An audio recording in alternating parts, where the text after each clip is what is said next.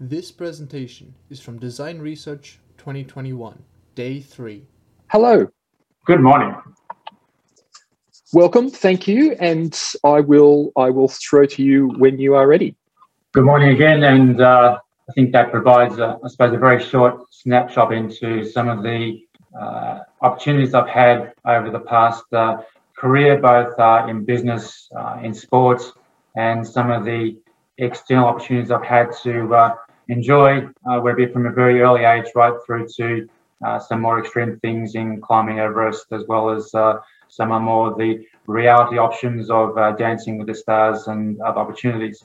Uh, for me, as an athlete, obviously now we can celebrate what's uh, currently happening, which is the Paralympic Games, which are currently on for the next two weeks.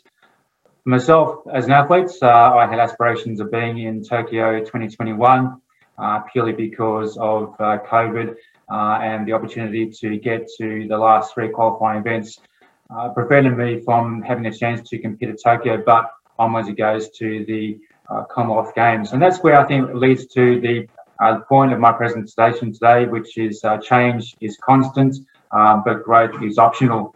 And it's looking obviously at the changes that are constant in our lives and how we can take upon the growth uh, on a range of different opportunities.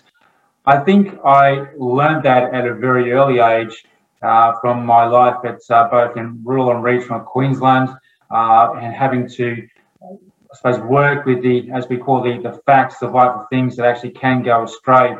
And as a very young kid, I thought the facts of life that you were to trip up a step or run into a half open door or maybe perhaps run into a post. I thought that came with the traits being a very young child.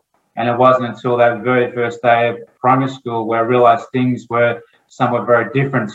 The teacher had a very innovative thought about burning out some of that nervous energy of students and staff and took us down to the oval. And there we're asked to do two laps to the oval to burn out some of that nervous energy of uh, students being in grade prep. Afterwards, and the laughing and giggling of uh, students around the oval allowed me to obviously make sure and knew where they were around the oval. But on the very first lap, I personally met every single goalpost on the oval, and it showed me that I was very different to the students and the staff. And I think from there, the changes had to kick in very quickly to be able to grow as a student, not only within the classroom, but also out there on the sporting arena as well. And it came with some, I suppose, quite uh, challenging changes in the sense of how I was supposed to not only work with the students, but also develop that teamwork around me, the teamwork within the classroom, uh, the teamwork that occurred out there on the playground, whether it be during recess or lunchtime, and then in playing different forms of sport. And that for me was, uh, I suppose, a great transition into how I learned to uh, pursue my career through high school, through university, and through my various objectives in life. I think for me, though, fundamentally, it was about that teamwork, the teamwork that I built uh, in playing sport, whether it be, uh, for example, in cycling by following the sound of my brother's bike in front of me, or developing a number of different guide runners, which I have uh, throughout my entire career. However, as I said earlier, it comes with its uh, facts of life that things can and will go astray, where despite your best efforts, uh, things will actually happen. And more often than not, obviously, for a person who is totally blind. And those Facts of life can be simply as a person who is a guide runner calling up saying they're injured or unwell and thus leaving you somewhat stranded in respect to a training session. Or I suppose the quite ironic thing about my guide runners is that in all the years that uh, I've been uh, guided by my fellow teammates is that I never had a torn calf muscle, I've never had a torn hamstring. All my injuries, yes, have been because of my guide runners and they had run me into parked cars, uh, trees, posts, poles, the list goes on. And that comes with the traits of being a totally blind uh, distance runner. Throughout my life, throughout primary school and high school, was the challenges were to break down those very perceptions. And as I think, as we talk about, and as Stephen referred to before in design, I think that brings into perspective the, I suppose, philosophy of change is constant growth is optional, where we how and how we design I suppose, those changes that will meet our needs for the future. Uh, for me, in high school at a very early age, obviously it's about designing that team around me, making sure that that support was there, both uh, internally with the staff and the students, but also externally in some of the recreational activities I, I tended to achieve or to pursue. The I suppose school at Yeppoon High School uh, over the years uh, marked out their lanes in the oval with lime, and the lime would eat away the grass and the dirt, causing large ruts between each of the lanes. And so much so that it was very easy to feel your way around the oval. I trained and trained and trained upon the oval. So it was very easy. And once I became used to the very large ruts, I knew exactly where it was on the oval. So at times I was able to run entire lap entirely on my own and off I went. I came to my uh, school's inter-school athletics carnival one year. I've been training for the eight and four, and uh, I knew that obviously in a 400 it's particularly quick and it's very important to establish a very early lead. I know my uh, was 400 representing my particular sports house. Um, I was pretty keen to establish a very early lead. That way I could uh, obviously be uh, clear of my other fellow runners in the actual uh, school. Gun went and went pretty solid. Got around to the 100 minute mark. Things were looking quite good. I could hear the puffing and panning of students behind me. Got around to the 200 minute mark. Same sort of thing. That sort of few, three or four meters behind me. Uh, this is when I was knew it was really important. So I dug as deep as I could until I heard the yells and the screams of the crowd. Went through the finishing tunnel and across the line and completed the fastest 400 Yeppoon High School had ever, ever recorded. And I suppose quite arrogantly can say that time will never, ever be broken. And reason being is because of the 205 minute mark, I took a left-hand turn and I cut right across the middle of the oval, through the trophy tents and across the line and completed 400 metres in approximately 42 seconds. It showed the students and staff that a person was willing to make an attempt, despite obviously the challenges, uh, was also prepared to obviously be able to have a laugh at their own particular disability. Now, something it's very important to recognise that every single person in the world does have a disability, whether it be being totally blind, not so good at hearing, not so good at spelling, not so good at maths, not so good at cooking. Every single person has a particular disability. And how we work with that particular disability depends on our own personal successes and how we obviously adapt and work with those changes to get around that particular disability. At times, though, the most challenging moments were outside the school grounds, where obviously the unexpected natures, of course, will take will happen, where the I suppose untold terrain, where you're not expecting those things that will arise. We often go down to Yeppoon to the beach there and have a cool, refreshing swim on those hot summer's days and school holidays. The tidal flow at Yeppoon is quite substantial, at times, the water is lapping at the base of the pier, at times overflowing the top. So as uh, obviously a young kid, I would sit on the edge of the pier trying to feel the water with my feet below the pier, thus knowing how far or how high the water was and very slowly slide in. All the mates had just jumped into the water and here I was sitting on the edge of the pier, very slowly sliding in.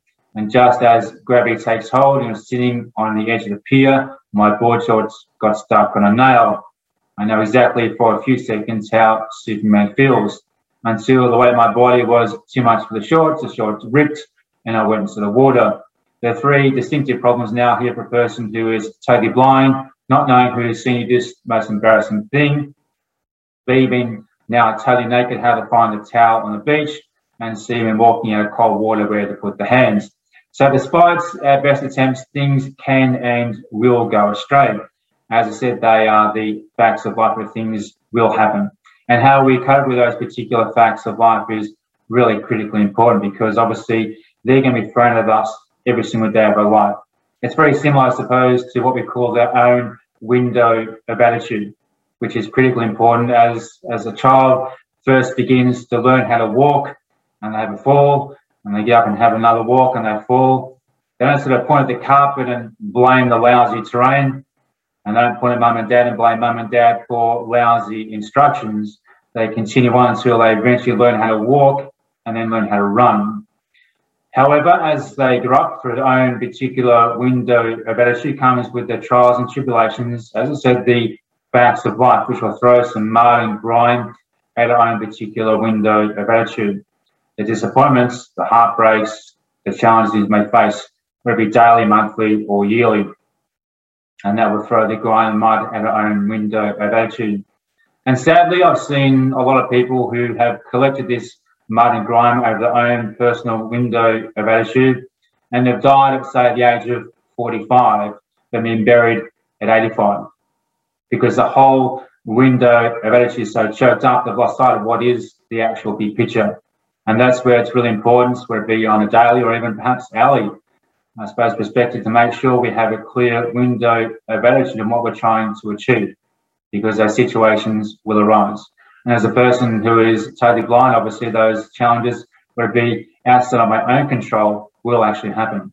And making sure that we have that clear, constant ability to see the growth we're looking to, I suppose, pursue, whether it be at school, our own particular businesses, our own particular personal goals as well. I graduated uh, through high school and began working in central Queensland. For me, the challenges were to I suppose, design a perceptional challenge amongst the business community and in amongst the community of regional Queensland to break down those perceptions they had about a person who was totally blind. We borrowed a sports Mercedes convertible. We got the support from the local senior sergeants at the Rockhampton police station. We had my first guide dog, Joey, and we placed him in the passenger seat of the sports Mercedes convertible, myself in the driver's seat. On April the 1st, on the front page of the Rockhampton Morning Bulletin, a few decades ago, the headline read, Blindness, no blinker on license. Gerrard Gosens and guide dog Joey received driver's license. Joey does two barks for left, a bark for right, and a yelp for stop. Sadly, about 65% of people in central Queensland who read that story on April the 1st believed it. And we had phone calls all day to the police station, to the newspaper, asking how a dog does reverse angle parking. Whole list of questions went on. Purely, it was a great laugh. It was a great chance to break down those perceptions they had about a person who was obviously totally blind. In leaving high school, as well as working in business, I had some fairly large goals as a distance runner.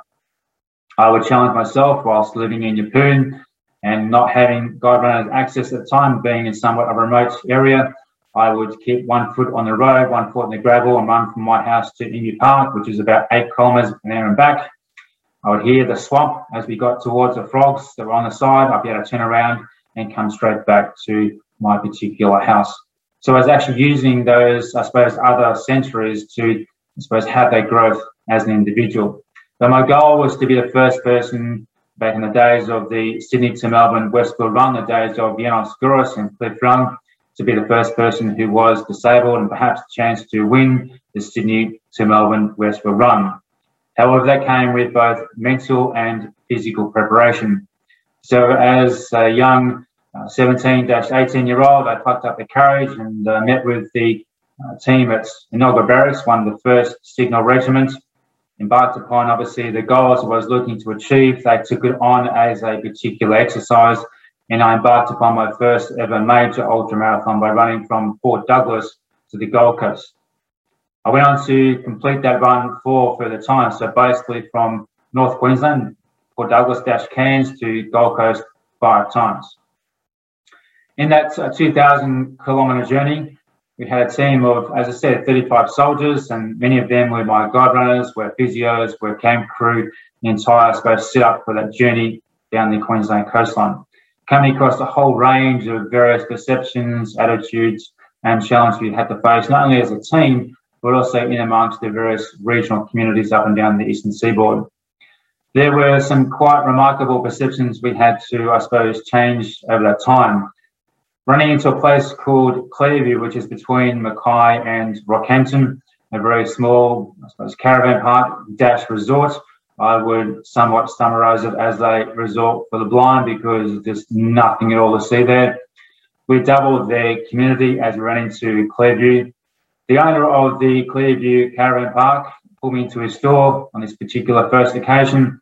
Said, Mr. Gosens, it's great to have you here great effort running from Cairns or Port Douglas to the Gold Coast. He said, just like to give you a few souvenirs. He sat me down in his little store there, and for the entire hour, he gave me 60 postcards. That was fine. I was able to obviously give them out to the fellow soldiers in the crew, but sadly, for the entire hour, he ran my finger across every single postcard because he assumed that my fingers were so sensitive that I could feel the pictures on the card. And that's his perception of what obviously Braille was all about for a person who was totally blind. As said, I completed that run five times, 2,000 kilometre journey. I was ready both mentally and physically to compete, potentially win the Sydney to Melbourne Westfield run. I entered, I had my team, I had the equipment, I was ready to go. That year, they cancelled the Sydney to Melbourne Westfield run. Not only did they cancel it, it was never to be held again. For me, though, it was very easy and I could have quite easily considered hanging out the boots, thinking, well, five times from cancer Brisbane is, I suppose, a, a great achievement, and hung up the boots and retired, I suppose, very comfortably in the sense of uh, my own personal goals perspective. But for me, it's about recognizing that success is a journey, never ever a destination. It's about pursuing that next goal, that next particular opportunity. I turned my hand to Paralympic Games, went on to represent Australia at uh, so far three Paralympic Games in distance running, 5, 10, marathon, as well as the 1500 in 2008. For me, though, that team of guide runners around me was critically important. As we have our own teams, whether it be our own sporting teams or our teams in business, those, I suppose, individuals, our staff members all play a very different role, come to the role with very different qualities and perform different actions. Some of my guide are there for the recovery runs, some are there for speed work, some are there for hill reps, and some are there purely for competition. They all have their individual goals as a representative of my particular team whilst obviously the person running the actual competition, as in the actual race, perhaps may get the accolades. Those individuals who play in the background, as in the hill reps, recovery runs, are just as important. And how I communicate and how we work with them all is on a very much individualistic style because they all have their own various ingredients in how they actually work with it.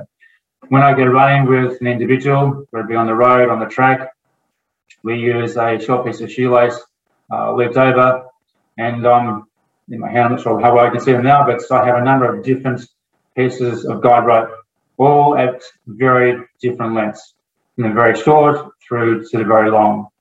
Reason why I have those different lengths of rope is because not only obviously from a guiding perspective it's very important, but how we actually communicate. So in a marathon, obviously, the longer the distance, as in the longer the project, the longer the goal we're looking to achieve, communication can be done over a stage process. It can be done on a very long way, and obviously we can actually have not so frequent senses of communication because it's a long project.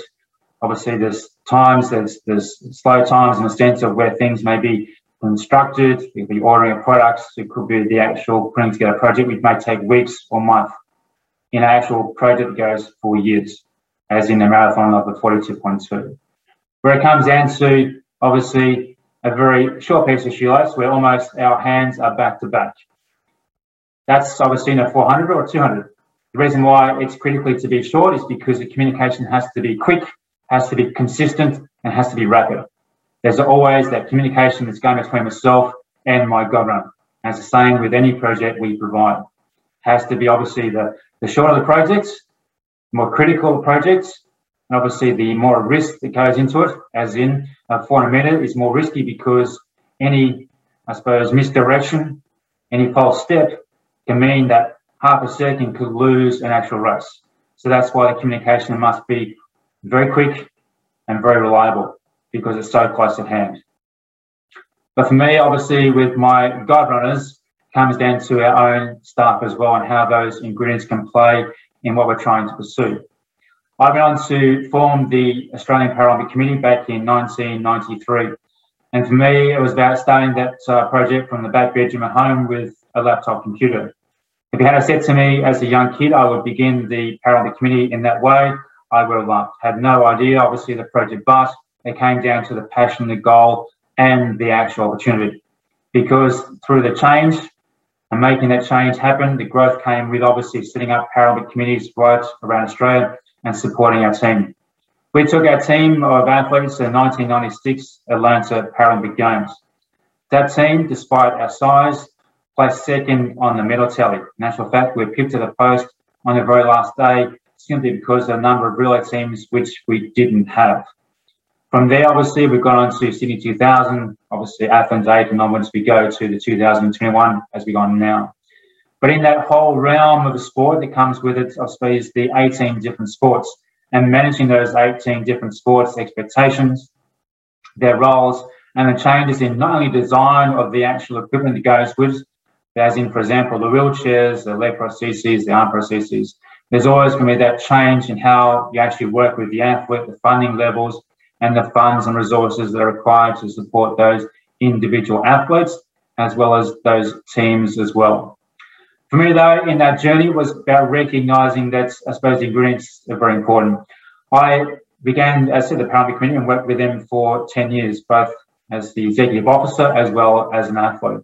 But outside those goals, I had the chance to be invited to climb upon Everest both in 2003 and 2005, summiting in 2005.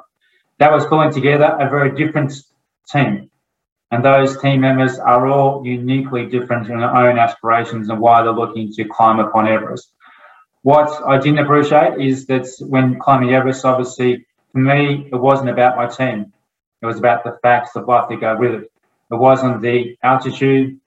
It wasn't the minus 20 degrees. It wasn't the trust in my equipment.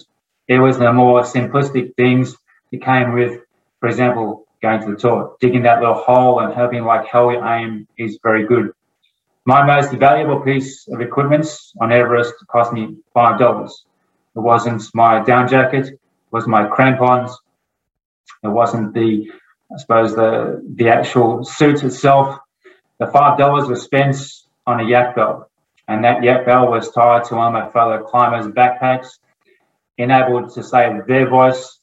It gave me consistent, reliable communication through the yak belt. Saved me obviously the chance of asking where they were, and I've been up to the summit of Everest. I had the pleasure of having dinner with Sir Edmund Hillary in 2003 what people don't recognize that when Hillary climbed Everest back in 1953, his team wasn't 15 people. In actual fact, his team wasn't 100 people. His entire team that helped him summit Everest in 1953 totaled 2,000 people. It took 2,000 people to get to the top of Everest. And it's the same in our pursuits of obviously inclusion, in design, and in change. It isn't about one individual, it takes an entire team. And whilst we may celebrate those two people who celebrated in 1953, we must also recognise those teamworks or teams that are behind us in our own individual efforts. And how we recognise them also is very important. I carry with me everywhere I go a piece of Everest. I carry a piece of Everest with me everywhere I go because it is a constant reminder, not just about the facts of life, but in every mountain we climb, there's going to be those crevasses, those little hiccups, those falls that come across our own particular journey, those ones that are often outside our own particular control. But making sure, as I said earlier, is making sure we have that window of uh, attitude pretty clear and what we're looking to achieve. I had a mate who was lecturing in sports who moved to the United States and there he bought himself a mountain bike, joined a local club. Along the long weekends, he went out for the first time with the club. After the first few hours, they had uh, quite a few falls going up and down the mountain. They stopped for a short break, and one of the more experienced mountain bikers came up to Tom and said, Tom, how are you finding it? And Tom said, obviously, it's, uh, it's a bit tough, but perhaps by the end of the long weekend, I'll get a hand of it. The more experienced mountain biker said to Tom, well, listen, you know, when you're going up and down some of those slopes, what are you looking at? And Tom said, obviously, I'm looking at the rocks and the trees. And the more experienced mountain biker said, well, that's your biggest mistake. And Tom said, what do you mean? And the more experienced mountain biker said, we should be looking at the gaps in between the rocks and the trees.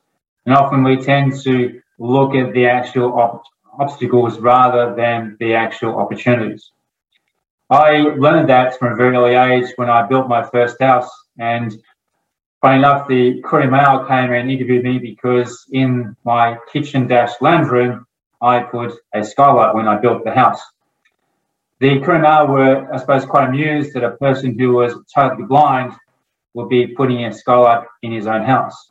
I remarked to the journalist that I wasn't putting a skylight in the house for myself.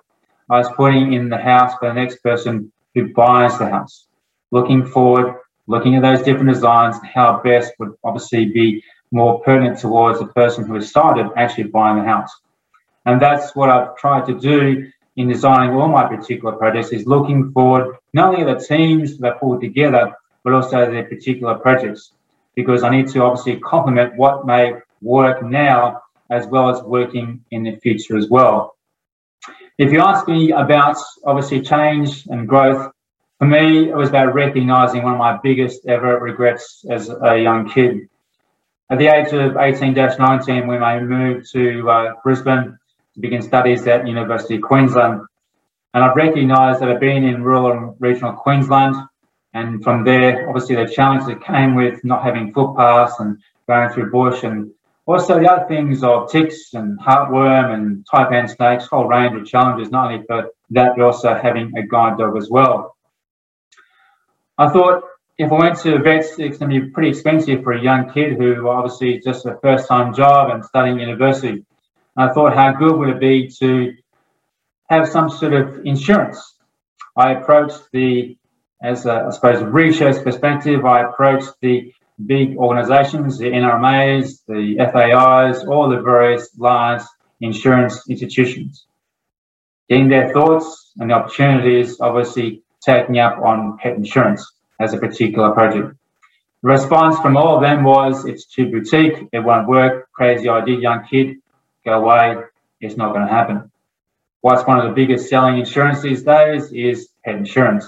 How often do I kick myself every day? And I learned that lesson at a very early age is to pursue our dreams until the very end. Not sort of taking on the negative beliefs of other individuals around us, but taking on our own individual beliefs and passions and particular opportunities. As I said, I had a chance to climb Everest in 2005. I had a chance to fly a plane around Queensland three times. Again, it challenged the beliefs of people around me, but through the co-pilot's information and support. We successfully did that over three years. In 2009, I was invited to compete on Dancing with the Stars, a very unique challenge for a person who's totally blind, never seen dance, and not knowing obviously how it's arranged. And perhaps the biggest challenge was that being unaware and never watching the show was that is a live band. You can go and uh, rehearse in the studio where you play on a speaker, music on a speaker. But when you get to the live show and it's a live band, it takes away your hearing as well. We had to work with a whole range of, I suppose, different ways of me uh, working through those processes and not only not have been totally blind, but also not having any chance of actually hearing where your dance partner was. We made it to the final on Dancing Through the Stars, not by obviously our expertise or style of dancing, but the growth we had through the series the way that we put our story and effort into the actual each dance we pursued through Dancing with the Stars. And for me, that journey taught me a lot about myself in a sense of the changes, the changes of how we design ourselves and how we work in with other, I suppose, ranges of art. We never realize the facials or the way you actually hold your hand, the way you particularly do a step in Dancing Stars that makes a massive difference. And we learned obviously about various lifts and how the timings that work within the actual lifts to compete on the actual series. As Stephen said, I am a chocolatier. I have been a chocolatier for over a decade. It wasn't uh, something as a young kid that I would actually go, now I'm going to be a chocolatier at the age of, say, 35. It was purely about the actual opportunity. Over the years of representing Australia internationally, came to learn about chocolate, not being able to buy a memento or uh, say a t-shirt or a gift overseas for family and friends back here. Chocolate was always an easy go-to thing overseas, great way to get through customs on onwards you go. Opportunity arose and thus we went into making and designing chocolate. The fascinating thing about chocolate comes into our own realms of our own business goals as well as how we design the people around us. Every piece every individual chocolate has its own tasting notes, as do our staff, as do our customer, as do our stakeholders. They all have their various ingredients.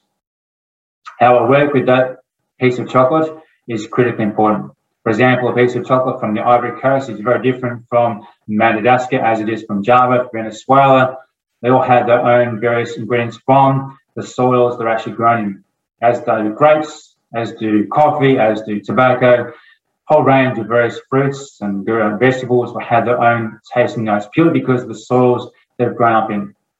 And I utilize those tasting notes to accentuate, I suppose, the flavors within the actual chocolates. And we need to, I suppose, explore those opportunities and those ingredients in our own staff, in our particular projects, our customers, and our stakeholders, and how we can make really, I suppose, expand upon the strengths of what we're trying to work with. What are the skill sets? What are the ingredients that make up our own particular stuff? And not just the degree or qualification or certificate they've actually walked into the organization with. What are their passions? What are the ingredients that make up that individual? What is actually going to drive the passion and initiative within the actual, I suppose, business or own particular groups?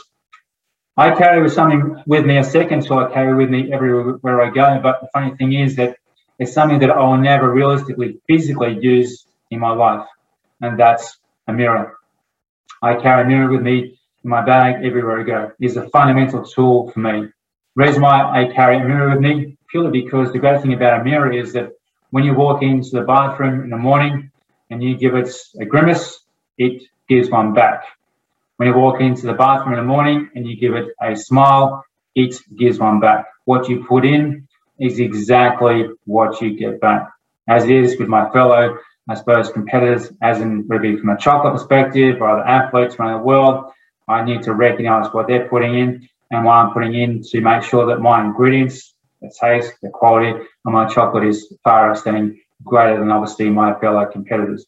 I'm working with my stakeholders to ensure that the supply and resources is also consistent there as well, and making sure that obviously the quality is there for me, as I suppose an individual working within the business environment, is making sure that we capture and make sure that our customers, not just obviously working, walking in, are buying quality product, but also is about the experience as well. Make sure we tell the story behind the design as well as the, I suppose, taste of the chocolates. It isn't something that's pushed out by a machine. The story is how it's handmade, where the various ingredients come from. For example, honey comes from local here at Graceville, whether it be um, our liqueurs are from Stanthorpe, our gingers from Buderim, and nuts are from the Sunshine Coast. Making sure we tell the story behind the actual experience for the customer. And also, if our customers recognize the story that's behind it, as do our stakeholders as well. Because if you share the stories in the design, they join you on that journey as well, because they will want to make your business grow by not only providing you with the best possible quality, but the consistency in the resources they provide you as well. As I said, though, there are still some amazing perceptions. And we talk about design, I suppose the changes in design would be from a um, physical perspective, also from a cyber perspective. There's always going to be changes in the way we work with our customers, our stakeholders. But there are still some, I suppose, unique perceptions out there amongst the community about what can, I suppose, or can't be achieved. I, many years ago, was working in uh, Triple Four Queen Street in the Brisbane city, and I had a rather large box under my arm, my, my dog on my left hand. I walked into a lift and sensing that person was in the lift there with me. So I said very calmly, very nicely, I said, excuse me, would you mind pressing ground close? There's no movement towards the button, so I said it a bit loud. I said, excuse me, would you mind just, just pressing ground? Again, no movement, so I struggled forward with the box on the arm, and just as I went to hit the button, this voice came, so, oh, it's all right, mate, press it for you said, oh, sorry, mate, I, I thought you didn't hear me. Said, no, it's all right. I thought you were talking to the dog. So there are a whole range of, I suppose, various perceptions that people have. Perhaps the more interesting uh, experiences when you walk down the road, you're often stop by people in the street who tend to assume that because you have a guide dog, either A, you're a, a veterinarian or B, you're a dog psychologist. I was walking out towards the Queen Street Mall in Brisbane at each in the morning. This young girl and said, Excuse me. I said, Yes. She said, Look, I uh, appreciate you can't see. I said, uh, Thank you very much. She said, Look, I was uh, wanting like to have a, a feel of me. And she was a very young, attractive model, just on a hair, bought brand new clothes. Here was this guy walking past, not looking at her. So she thought she'd better do something about it. So yes, every day you come across those whole range of, I suppose, different experiences and actual opportunities. From that, though, I learned, I suppose, about the fears in life. And fundamentally, whether it be from climbing Everest or dancing with the stars or competing as an athlete, so whether it be through a triathlon or running or flying planes, we are developed, we are born with three individual fears in our life. Three. And that's it. Those three fears are fundamental for our success as a human being. Those three, are, three fears are the fear of falling, the fear of isolation, and the fear of noise. Every other fear is learnt. So the fear of falling teaches us to learn how to walk as human beings. Otherwise, when you take your knees and you stand up, the way to stop yourself falling is by taking that next step. That's what makes us learn how to walk as human beings. The fear of isolation is a fear of bringing obviously communities together. And that fear of isolation makes sure we obviously procreate and become together and develop communities. And the fear of noise obviously is a sense of danger around us, whether through storms, fires, whole range of, I suppose, different fears from noise that we learn. However, every other fear is learnt.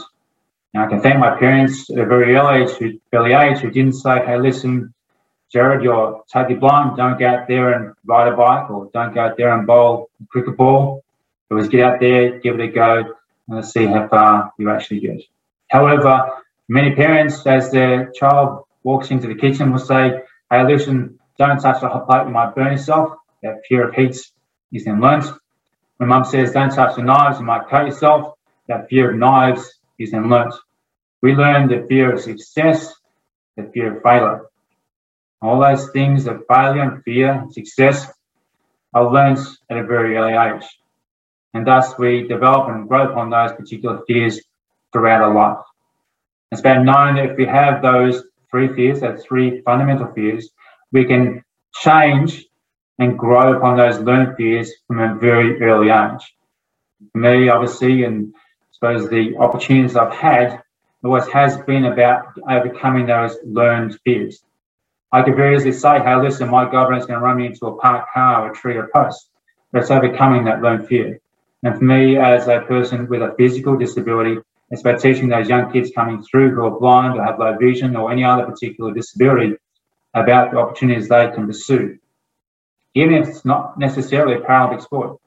And pursue, obviously, any sort of recreational activity or business or I suppose desire that they have to achieve a goal they have to achieve throughout their life, as it is amongst the people around me as well. If you have any questions, uh, I might hand back to Stephen now. If you have any questions you'd like to ask, uh, both from myself, or maybe from a uh, chocolatier perspective or a business perspective. Gerrard, thank you so much. That's um, that's a wonderful collection of stories. I have to say, wonderful. I have uh, uh, one question has come through so far, which I, I will ask. Yeah. Um, if you're if you're up for it. So uh, this comes from Sakib, who asks, "What would be your one must-have advice for a large team for them to have a growth mindset?"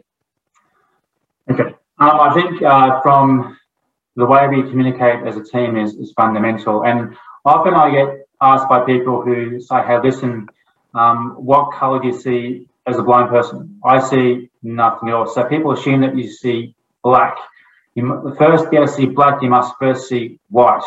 So being totally blind is the absence of light. So, for example, and this is very hard for people who are started to understand, is that, for example, if I put my two hands up now, there's nothing in between. It's not black, it's not white, there's nothing at all. However, if I said to you, how would you describe the color red? Some people might say, hey, listen, um, red is hot. Some people might say red is angry. They might say red is love. I might say, for example, blue is cool. I might say it's relaxing. I might say white is freezing or fluffy or pure. One thing that is really fundamental in a team is that we could be looking at documents, an instruction, a goal, and we all see the color red, and we're seeing this red goal, and you're seeing it as love, and I'm seeing it as hot or as angry. We all can see that color in a very, very different light. So it's fundamentally important in how we communicate the goal we all will take on the particular feeling, the experience with the actual goal. Otherwise, we're all going to be looking at white as pure, as fluffy, as innocent, and see it in a very different role. Also, how we, I suppose, see and how we communicate that is, and as I said earlier, in the frequency we communicate to our team. We can look at obviously the, the regularity of actual meetings, but it may not be about the regularity of the actual meeting. It's how we and what we communicate in that particular meeting, which is important as well. So if I'm, I suppose, providing that window of attitude of actually making sure that we recognize the, the facts of life that come along a particular journey and overcoming those individual fears, but also looking at how we can sustain that growth in other ways. What are the options that we can make sure that our team, for example, going to have people who call in sick. We have people who need to take some personal leave or annual leave or times a year when resources, whether it be physically or financial, aren't available. Okay, what are the options that we can grow? What are the opportunities we can take on? Is it time that we can perhaps put into place some of our processes? Are there ways that we actually bring bring in other products? For example, in my chocolate first aid business, apart from just selling obviously the individual chocolates, for COVID, I brought in a chocolate first aid kit. Cures everything. Cures COVID, cures the coronavirus. It's fantastic. As in bit of play and fun. We have, for example, inside the chocolate first aid kits, um, uh, pineapple lumps, and that may be because you're feeling a bit rough around the edges. Um, there's a whole range of different sort of humour that goes with the chocolate first aid kit. So it's bringing in those various options, those whether it be the online experience, the story that we can tell, and making sure within our team, as I said earlier, is the red that we're seeing, we're all seeing it as hot or as love or as angry. We're all experiencing it and communicating it in the same way. That's great. Thank you for that. I have another question through from Josh, and I'll I'll, I'll read this out um, verbatim. Uh, Gerrard, you are a truly inspirational. You are truly inspirational, and this has been brilliant. What is the most memorable experience you've had, and why? And if you were to give one piece of advice to companies who are designing for disabilities, what would that be?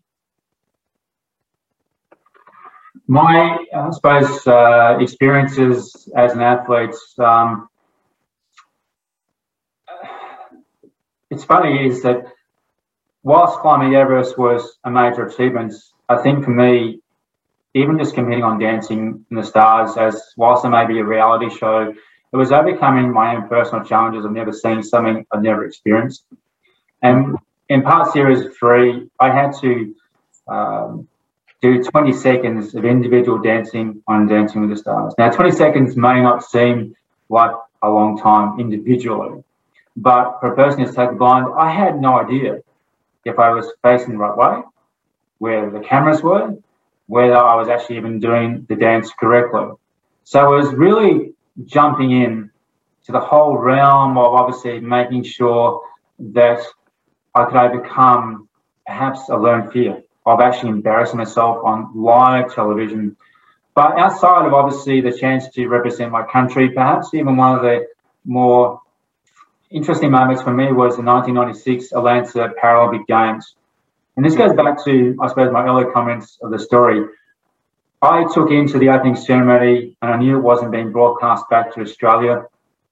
I'd had the old mobile brick phone, uh, sat phone, and I walked into the opening ceremony of the 1996 Atlanta Paralympic Games. I had the mobile phone there with me, and I had a friend who worked in ABC Radio. She rang me up. I did some live commentary for almost an hour of the opening ceremony of the 1996 Atlanta Paralympic Games. The funny thing was that no one person called up ABC and said, "How the hell is a blind person describing an opening ceremony?" Now, sure, I had someone person, I left you know, describing some of the outfits to me, but what people were taken back were, were they enjoying the story? They were enjoying the actual experience of what an athlete was feeling as they were walking in actual fact, it's a lie. You don't walk into an opening ceremony. In actual fact, you float.